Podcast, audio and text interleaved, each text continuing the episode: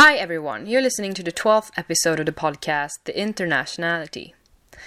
Last summer, I asked you if you would like to hear parts of my own international story, and the majority said yes on Instagram. So this episode will mainly be about my own international experience and story, but also a reflection of the year gone by.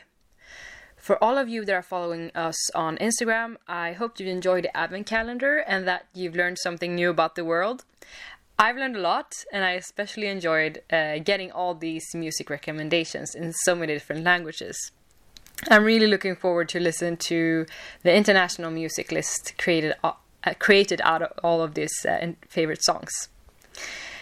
If you missed the Advent calendar, you can check it out at the podcast Instagram, The Internationality Podcast. I also want to take the opportunity to say thank you to all of you that participated in the Advent calendar. It's been so much fun doing it with you, and I think I'm not the only one that have learned new things about the world during these days. So thank you so much.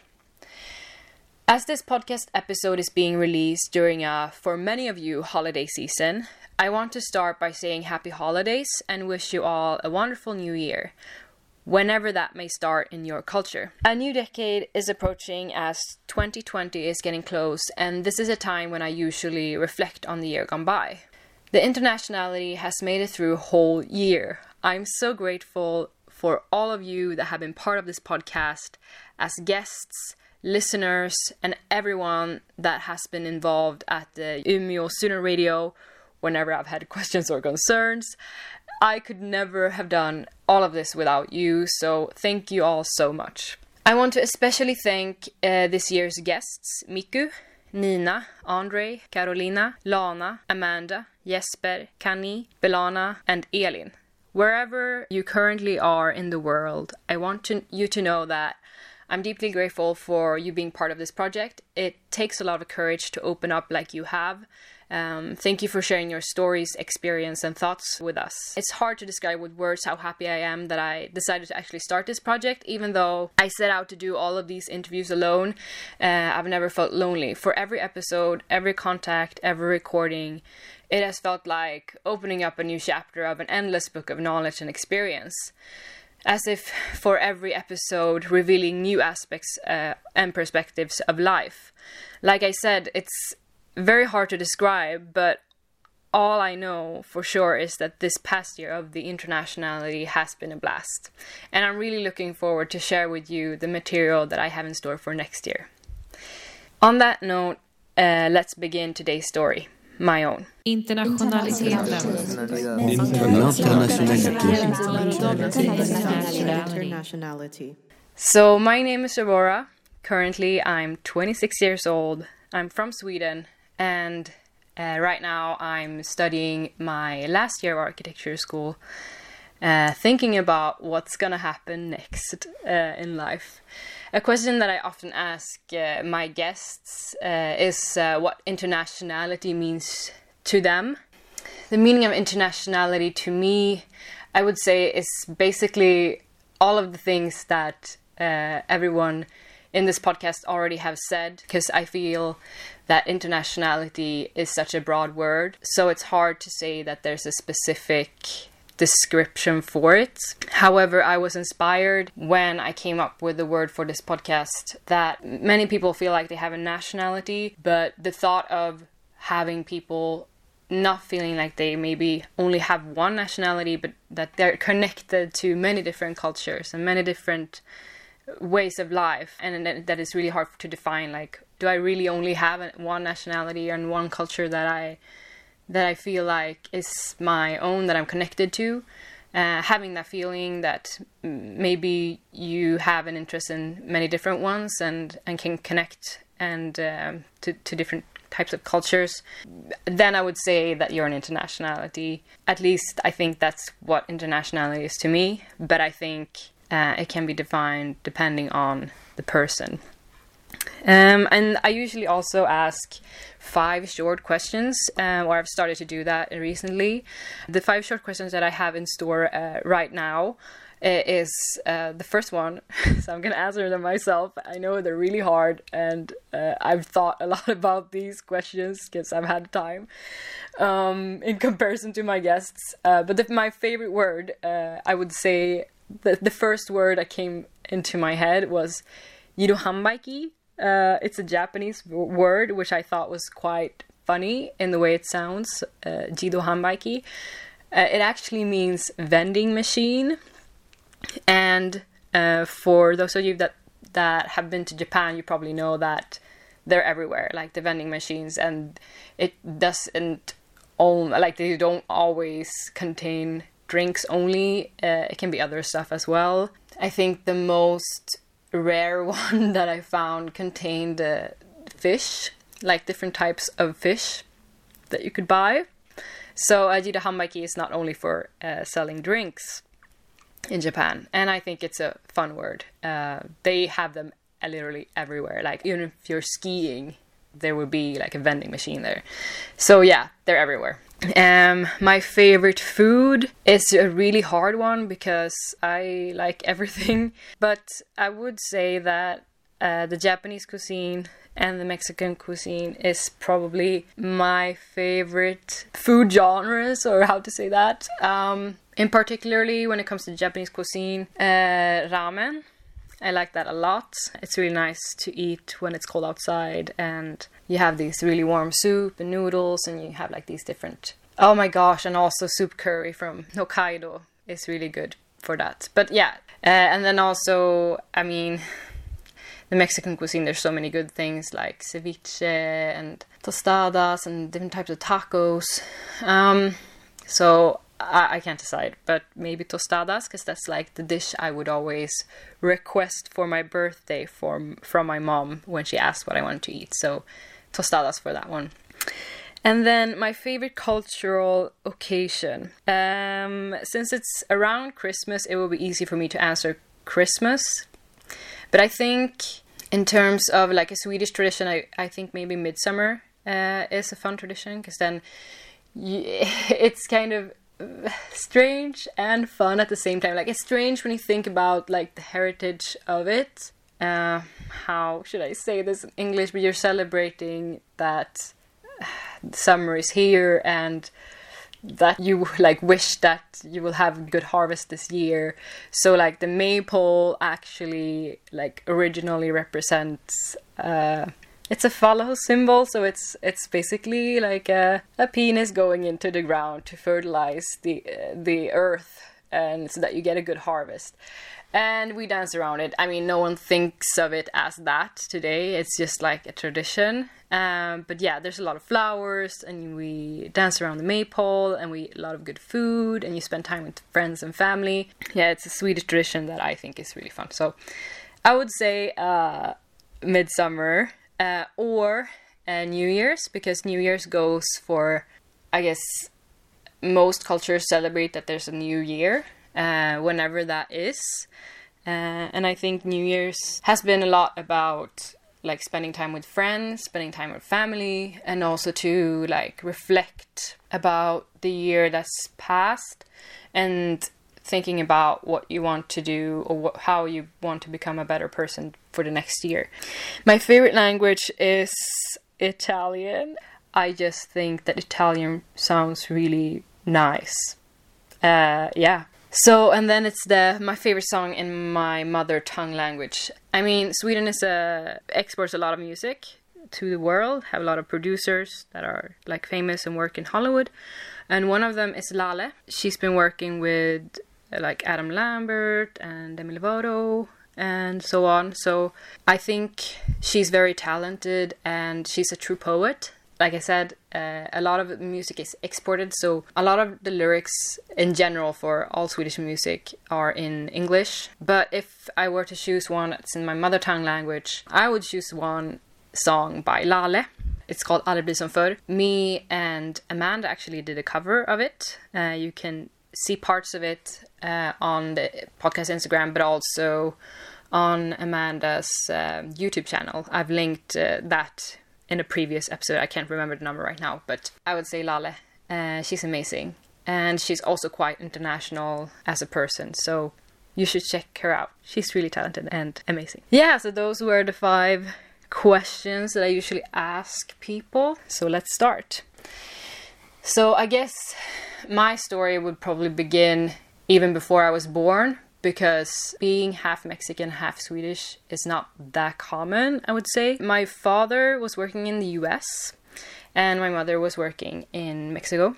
I think it was through work that was the reason that my father went to Mexico to make...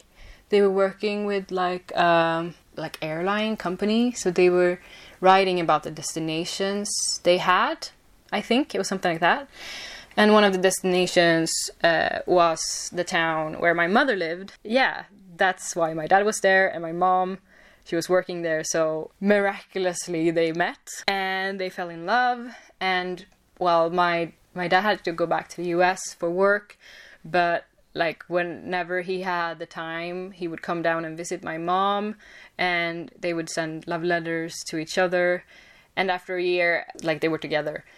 And it was time for my dad to go back to Sweden. And he asked mom, like, would you like to come with me? And my mom was like, well, it's not very appropriate to just go with someone and just move to a different country without being married. So my dad was like, yeah, but let's just do it. And they're still married to this day. So I find this story really amazing. And I guess that's kind of how... I was able to be born. So they got married in Mexico, and then they moved to Sweden. And 1 year later, I was born. So already at birth, I was born into an international environment.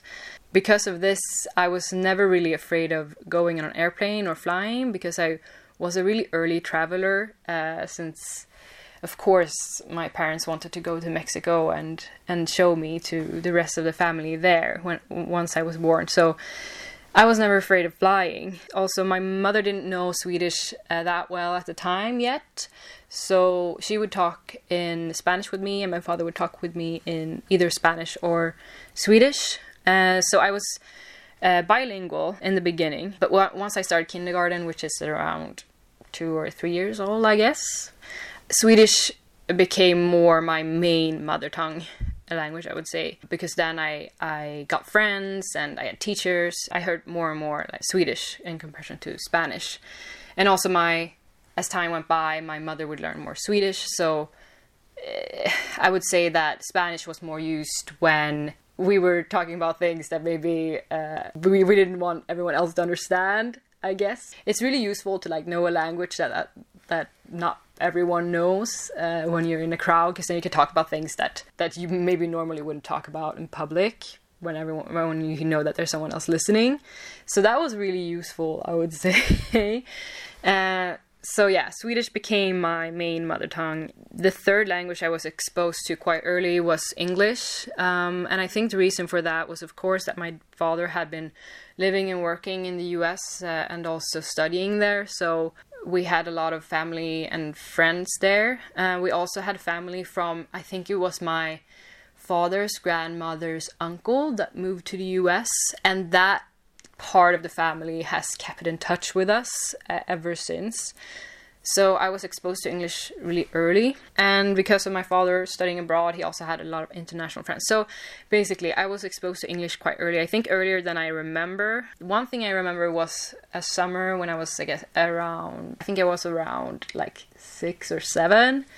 When we visited some friends of my father in the US during the summer. And I have memories of like understanding what they were saying and like communicating with them.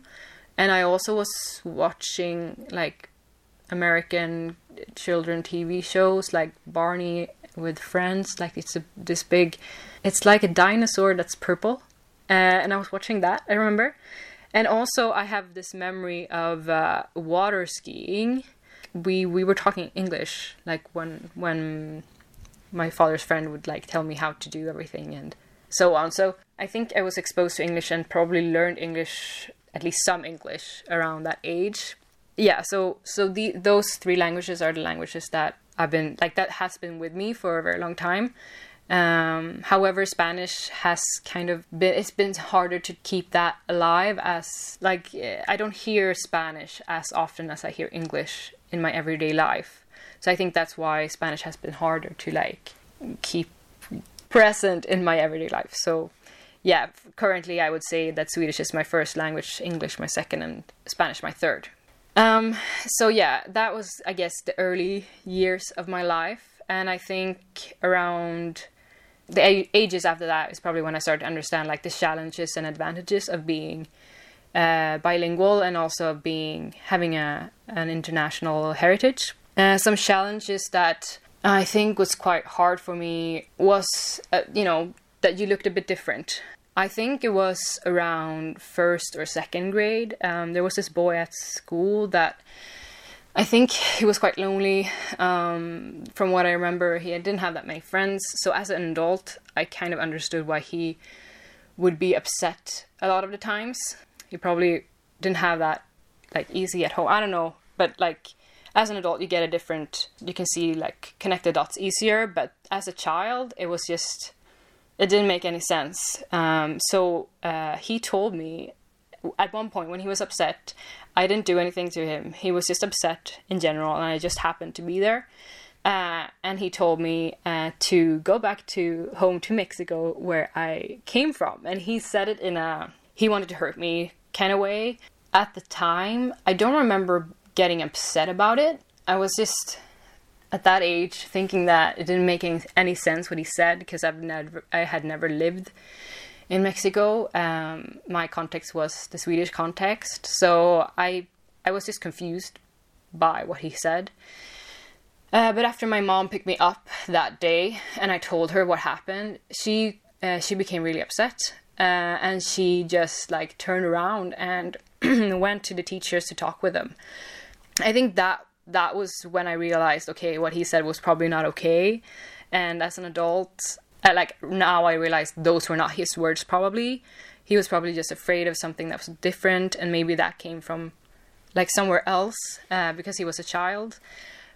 But yeah, the reaction that my mom had, and also the teachers after she told them what happened, that made me realize that, okay, sometimes like what he said was not okay, and that I look different can be scary for some people. Maybe that was my first encounter with racism. I think this thing of like looking different has, of course, affected my life a little bit. I mean, that was probably the first time that I remember that I like noticed that. And then I would be bothered by like the fact that you don't look very similar to one of your parents can become a worry for a child that has a mixed heritage. And I remember that I would like, whenever I was walking with my father only in public, I would say like father, like a lot just to like be clear to everyone else that this was my father, because I was really proud of my father, and for me it didn't matter, you know, that he didn't look like me, but I became more aware that it maybe mattered to other people. But yeah, that was a bit of a challenge, I would say. And also the fact of being like a little bit in between all the time. So like in between two different cultures, of course, at home, there can be like cultural clashes with the different cultures. But also like, of course, you're aware of both cultures. But then the expectations of people coming from the different cultures on you is kind of like different, both as like Latin American families thinking that, oh, this is so nice, like she's half Mexican, she knows this and this and this, and like we can talk in Spanish now, and la la la.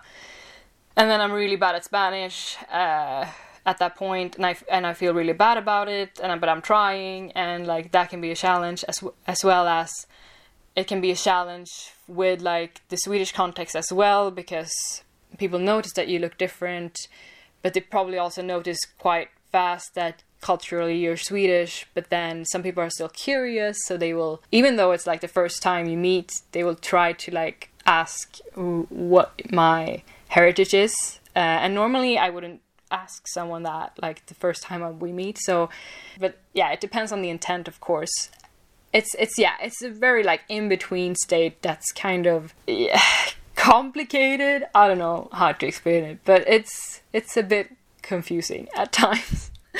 But those, I would say, are some of the challenges that I've encountered at a quite early age. But some advantages, of course, in school, I had an advantage of in learning languages because I had already been exposed to different languages and at an early age. I also got the opportunity to get home language education in Spanish. So I got to learn Spanish a bit earlier than like other kids.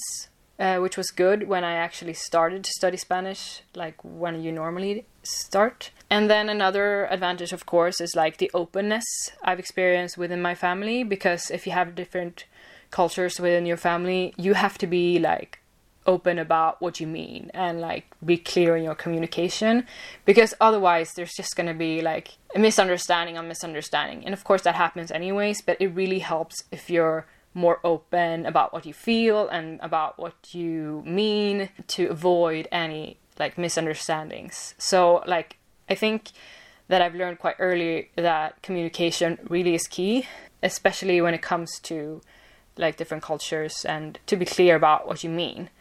So for me that's really normal to like be open about what you're saying and what you mean, and to like try to understand someone else.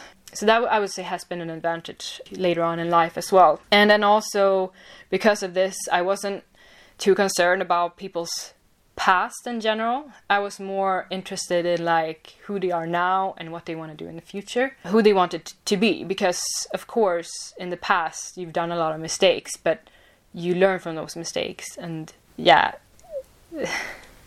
ideally, you learn from those mistakes. And you want to become a better person. So I think those are some of the advantages that I've gained through this experience, except for the ones that I might have mentioned in earlier episodes. I think that all of this is connected to the international environment that I grew up in. My father, he has been like really passionate about traveling and exploring new cultures, which I would say has shaped my interest in that as well. I think up until like 3rd grade, the international friends that I had gained through family or like family friends. But in 3rd grade, that was when that was the start of me starting to create like my own international friendships. Because in 3rd grade at school, we were part of something called the Comenius Project. So we got a pen pal in a different country. I got a pen pal in Germany. Her name was Laura. That made me, of course, curious about Germany. I remember that we, in the beginning, wrote in our own language, or for us it was like I wrote a letter in Swedish and then my teacher would help me to translate it to German, and then I could also use a dictionary to translate words. Unfortunately I never learned German more than that, but it was really fun to explore a new language. And actually my parents had like extra room at our house, so they would like rent that out, and at one point we had a German tenant, and I have memories of visiting that German tenant. It was a woman, I think she was in her 20s. I just loved talking to her and hearing her stories and about Germany. And I think it was like 4th grade or something when I got a dictionary in German from my father to translate my letters to my pen pal Laura. But then, as time went by, the Comenius Project was over, but Laura and I decided to continue writing to each other. I think we were actually the only ones that continued. And she started to learn English as time went by. So Laura and I just continued writing. So that was my first international friend, I would say. And this personality trait or the advantage that I've gained of openness within my family kind of became a personality trait, and it also became sort of like a curiosity about getting to know others. And for me that was really a pride that I had in myself, that I was capable of like socializing with whoever. This was around like 7th to 9th grade. I realized that I had friends within every clique, like every different type of clique at school. Like my friends were not only my own age, they were both older and younger. And I think this comes from kind of that I was like the openness and like wanting to communicate and being curious about like new things. And I think that also was something that I learned from. So I learned from all these different people's interests and perspectives. And I think this was when I met some people that were interested in Japan, in particularly manga and anime. I think they were like a bit older, like 1 year older than me. There was like this group of people that would like share manga books. They had like all these different suggestions that I could like read. I would borrow books from them and read manga. So yeah, I got really into like Japanese culture, or more like reading manga, I would say. I would never really go and cosplay and do these things, but I thought it was fun to read manga because you learn about a different culture through reading manga. And Japan is really different from like the Swedish culture, so I thought it was really exciting. And it was also around this time, I remember that my cousin, she had met an American, he was Korean-American, and I remember it was around this time that I met my cousin's future husband for the first time. And I would like show like my interest, like reading manga and all that stuff to them.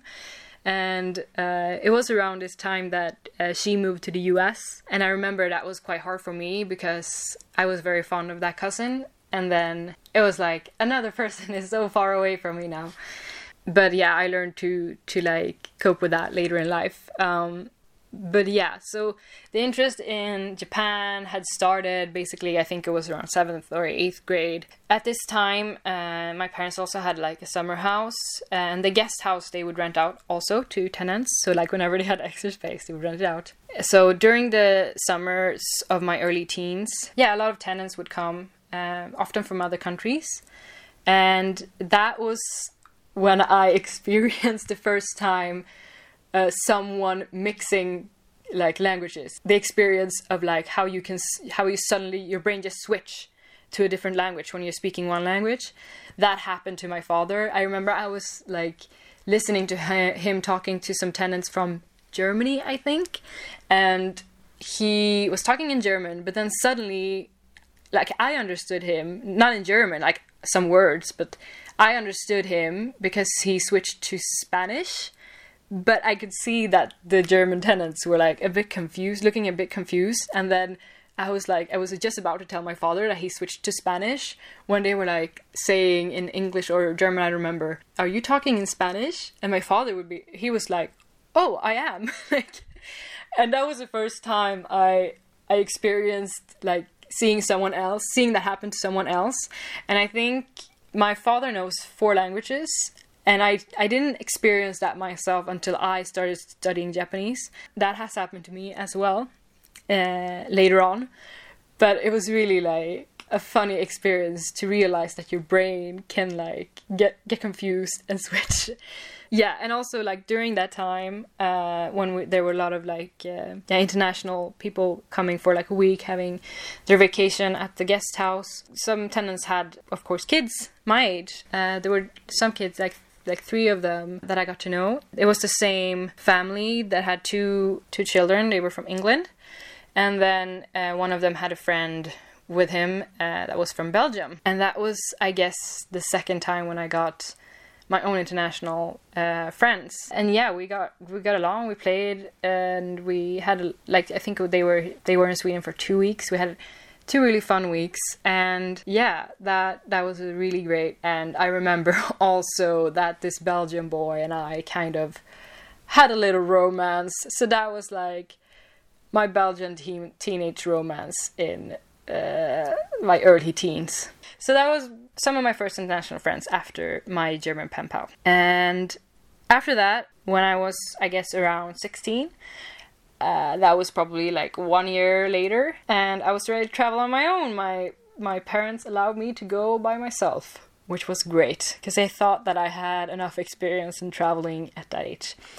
That was very exciting. I remember I went visiting my German friend, of course, Laura. It was the first time we met, and I stayed for a week. And also my English friends, I went and visited them that summer. And I think when you travel and you go to meet someone that you know, I would say that that's the best way of learning about a culture, because I think whenever I go and visit someone that I know in a different country, I just tell them, like, I don't have to see all the touristy stuff. Maybe we can go see some of it, but it's really more fun to just hang out with them and see, like, what their life is. And yeah, that was what I did for the first time by myself when I was 16. And those were probably, of course, it was exciting that I was on my own, but also the fact that I got to know, like, their context and, like, the place where they lived. That was, like, the most fun part of it, I would say. And also spending time with them. I don't know how to describe it, but that was, like, oh, so much fun. After that amazing summer of being able to travel by myself, I started gymnasiet. It's basically Swedish high school. That's between 10th to 12th grade.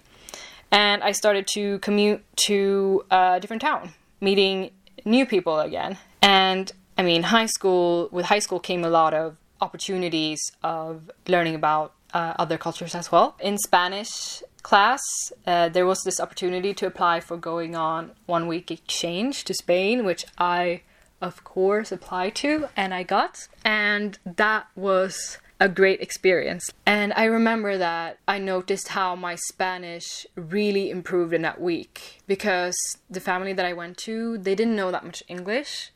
So, like, I had to communicate in Spanish, and I had to, like, try to describe words that I didn't know in Spanish so that they would understand what I meant. I think that's when I realized, okay, like, exchange is really great. This will, like, it really improves your language skills and your understanding of a different culture, because the Spanish culture was quite different from my own, like, even though it's within Europe.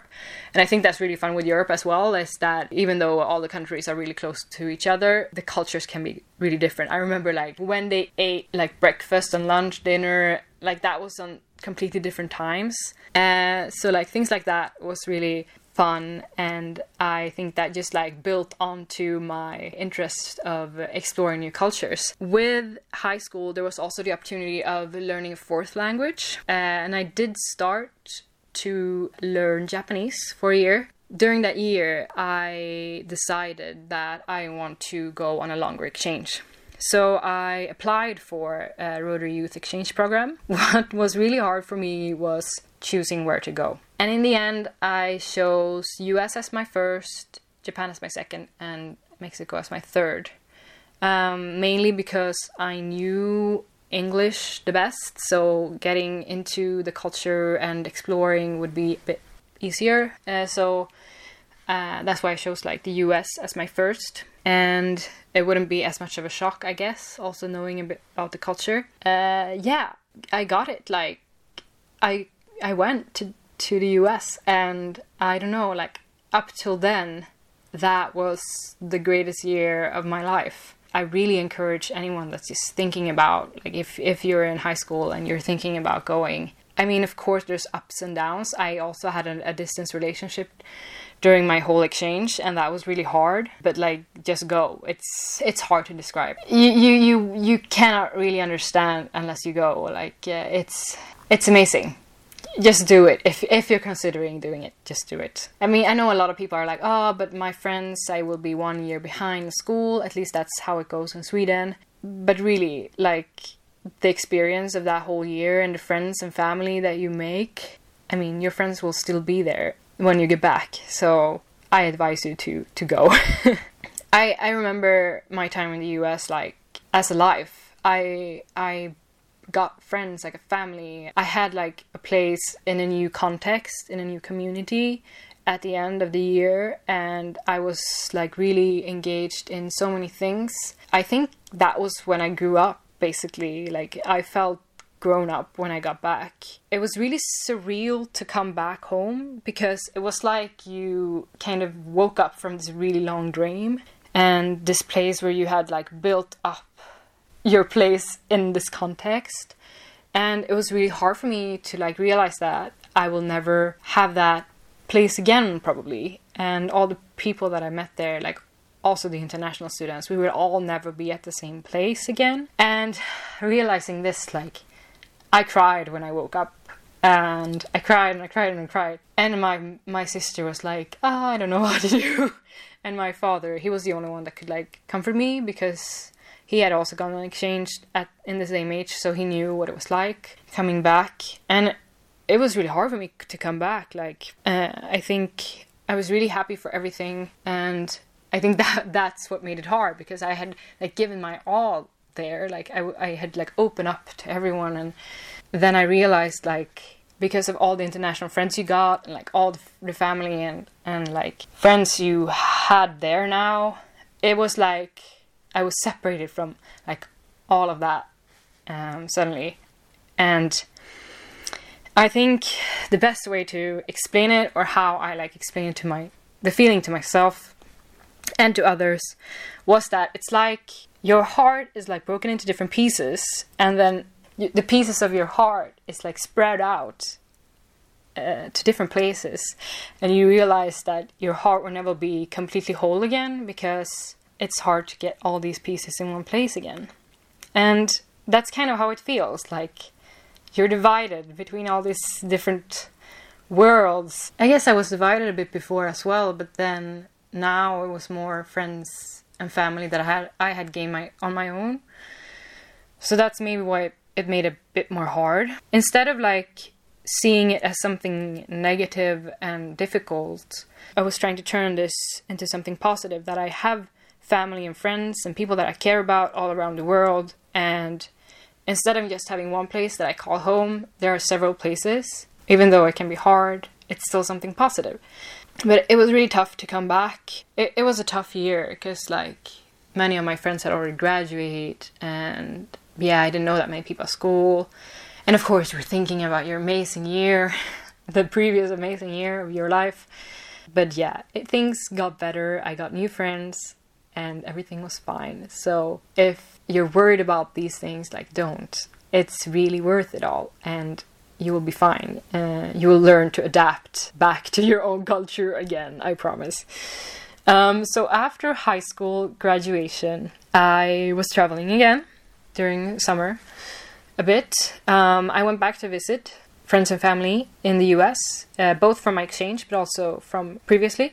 We also had an international friends reunion in Vienna with some of the international friends that I got from my exchange. I that summer, visiting everyone again, meeting the people I had, my friends that I've gained, I felt really good again. It had been a hard year, the last year before graduation, but at that point I felt I was happy and really happy that I went on my exchange, of course. Then it was also time to apply for university, which was really hard for me because I had so many different interests, and it was hard to choose a profession that you want to go for the rest of your life. That it kind of felt like that, I was doing that. And then it felt like I would give up on everything else, all the different interests I had. But I found actually architecture interesting because I went on my exchange to the US. I accidentally took a course in architecture, and I thought that was a really good mix between my creative side as well as the more logical thinking, communicative side. So I applied for architecture school, the four schools that are in Sweden. I didn't get in. I actually ended up with my fifth choice of studying Japanese on full time. But after my first day at the Japanese language institution, I got a call from Umeå, where they said that I got a spot. Someone had not showed up or something, and that I could get a spot if I could be there in a week. And I was like, yes, of course, I want to study architecture. I'll be there. So that was a really quick change in my life. I moved up to the north. I had never been this far north before, and started studying architecture. And I also, during my first day, did a short course in Japanese as well. I did not give that completely up. So after that first year of uni, I traveled to Japan for the first time. For 2 weeks I was there. I was really nervous going to Japan because I had, read about their culture, and of course, the architecture I had heard about as well from school. So I was really nervous, and I had high expectations going to Japan. And I was really nervous because I thought that I was gonna get disappointed getting there, and I didn't want that to happen. But then my then boyfriend was like encouraging me, saying that, but come on, like, let's go there.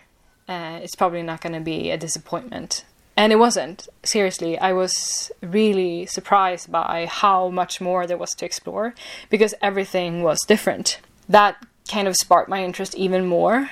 I mean, I already had a huge interest in learning about new cultures, but that realization that sometimes something is even better than you think made me even more eager to learn about different cultures. And I realized that there were opportunities back at home to learn about different cultures in my own hometown in Umeå, partly because I had international teachers. Most of the teachers at architecture school are not from Sweden, so we were talking English all the time, and they were from different countries. They had like their perspectives on architecture, and we had a lot of interesting discussions.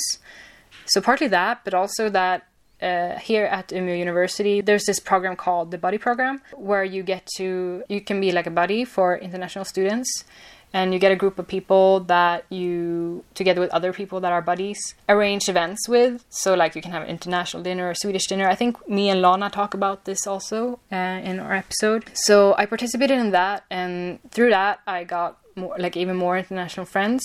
I got to learn about, like, different cultures, even though I was back home. So, like, there are many ways to learn about other cultures without having to actually travel somewhere. Like, I don't remember if it was that summer after, but, like, I also found the opportunity of going to a Rotex international convention. So the Rotex is basically the international students that have gone on exchange through Rotary.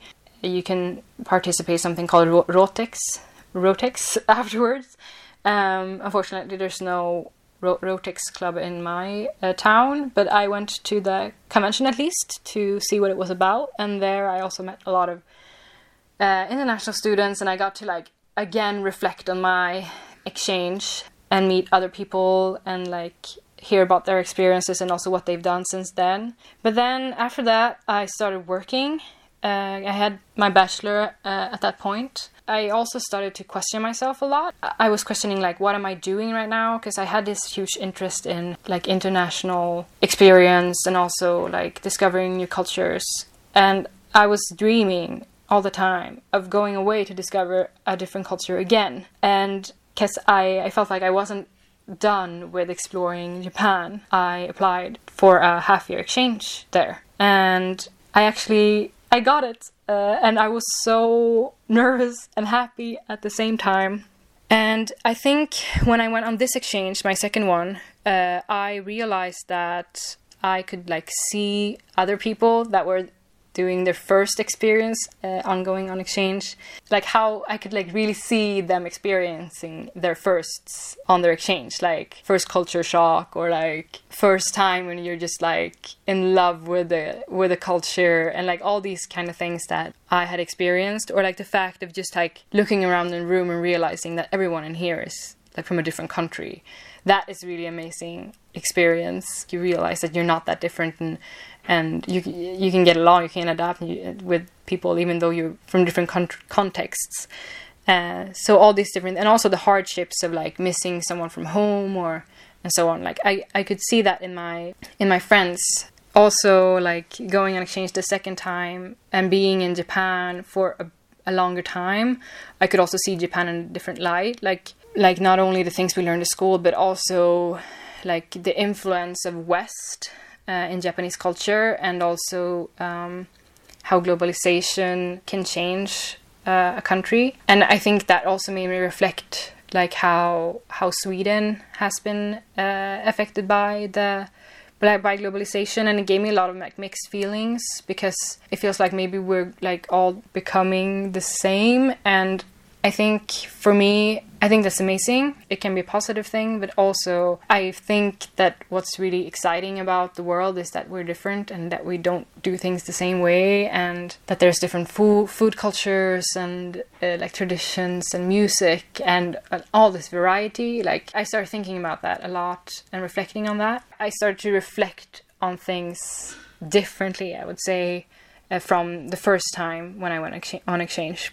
I also got the opportunity, since I was in Japan for a longer time, to realize that there are like cultural differences within Japan as well. And that was really fun for me to discover, because for me, like, everything was new. But then I realized that things are like this in Hokkaido, but then in Kansai it's like this, and they have their types of foods that are typical for their area. And then in Hokkaido they have like the soup curry and so on that are like typical for Hokkaido. So it was really fun to like discover that as well.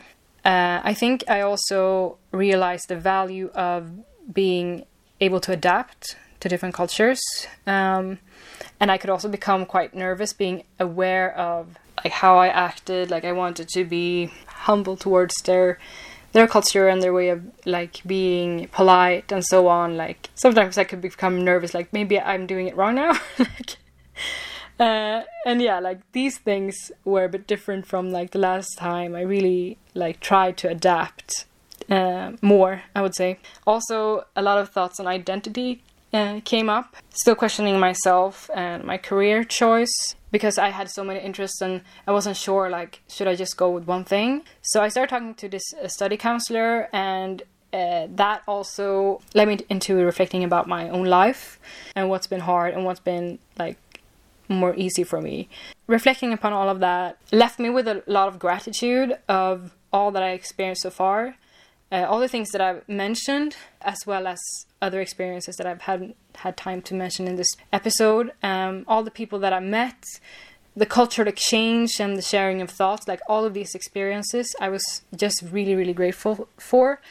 And this sort of led into the idea of me wanted to document this somehow. Because of this, that I wanted to document somehow, I started to like interview people. I bought this recorder, and I'm actually recording in right now. And when I got back to Sweden, I took my time to just like process everything and think about how I wanted to create this international project. And I think also that after coming back from Japan, after a while, I also went back to Mexico to visit my relatives there. After being absent for like 10 years, there was a lot of like new things to reflect upon, like all the emotions I felt just going there. I laughed, I cried, I really took my time to like reconnect and like just gain strength in my heritage, in part of my heritage, and just taking my time to talk and listen to everyone, really like taking everything in and taking my time and reflecting on all of this, like my life, my experience, and how I wanted to like document people's experiences that I've met. And the rest, I believe, you know, if you've been listening to this podcast. I've started this project. I've done 12 episodes now. And my plan is to continue to share stories of people's experiences when it comes to cultural exchange and international experience. And right now I'm almost done with my master, and to be honest, I'm not too worried anymore about what's gonna happen next, because life really is an adventure, and there is so many wonderful people to meet and places to see out there. So a question I usually would ask my guests right now is, would you have wanted your life to be different in any way? And for that, I think I would answer both yes and no, because there are so many life versions and outcomes possible, but you only have like one life in your life, and I can only influence mine in what happens next and not what's happened in the past.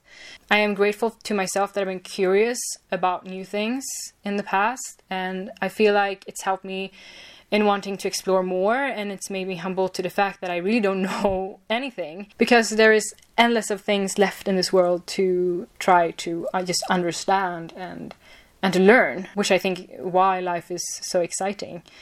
Similarly to many of the guests of this podcast, I am very grateful to my international past. In terms of exploring the world and making friends, I think I wouldn't have been where I am today, being born as someone else. And I'm so grateful for that, even though it all comes with confusion, hardships, and the eternal heartbreak I mentioned. Constantly being separated from loved ones, I think is worth it. The last couple of years, I've taken a first step to control part of this confusion that I felt throughout my life, realizing that I don't want to identify with only one culture And as I'm strongly believing in the richness of diversity, this has made me to come up with my own word for identifying myself. I'm an internationality, and that's just how it is. A multi-potential internationality, constantly eager to learn more. Which is why I'm looking forward to a new year for this podcast, meeting new people and hearing more international stories, sharing them with you. Thank you so much for being curious about the world with me. I'll see you in the next year. Internationality. You've been listening to the 12th episode of the podcast, The Internationality. To see some of my photos, please visit our Instagram, The Internationality Podcast, and follow us if you'd like. Do you feel like you or someone you know could be a future guest for this podcast? Please contact us with any suggestions you might have, either through a DM on Instagram or by emailing us on theinternationality@gmail.com. This podcast has been shared with you through Umeå Student Radio at Umeå University. There will be new episodes every last Wednesday of the month. Once again, thank you for listening during this amazing first year of The Internationality. My name is Aurora. Until next time. Take care and stay curious about the world.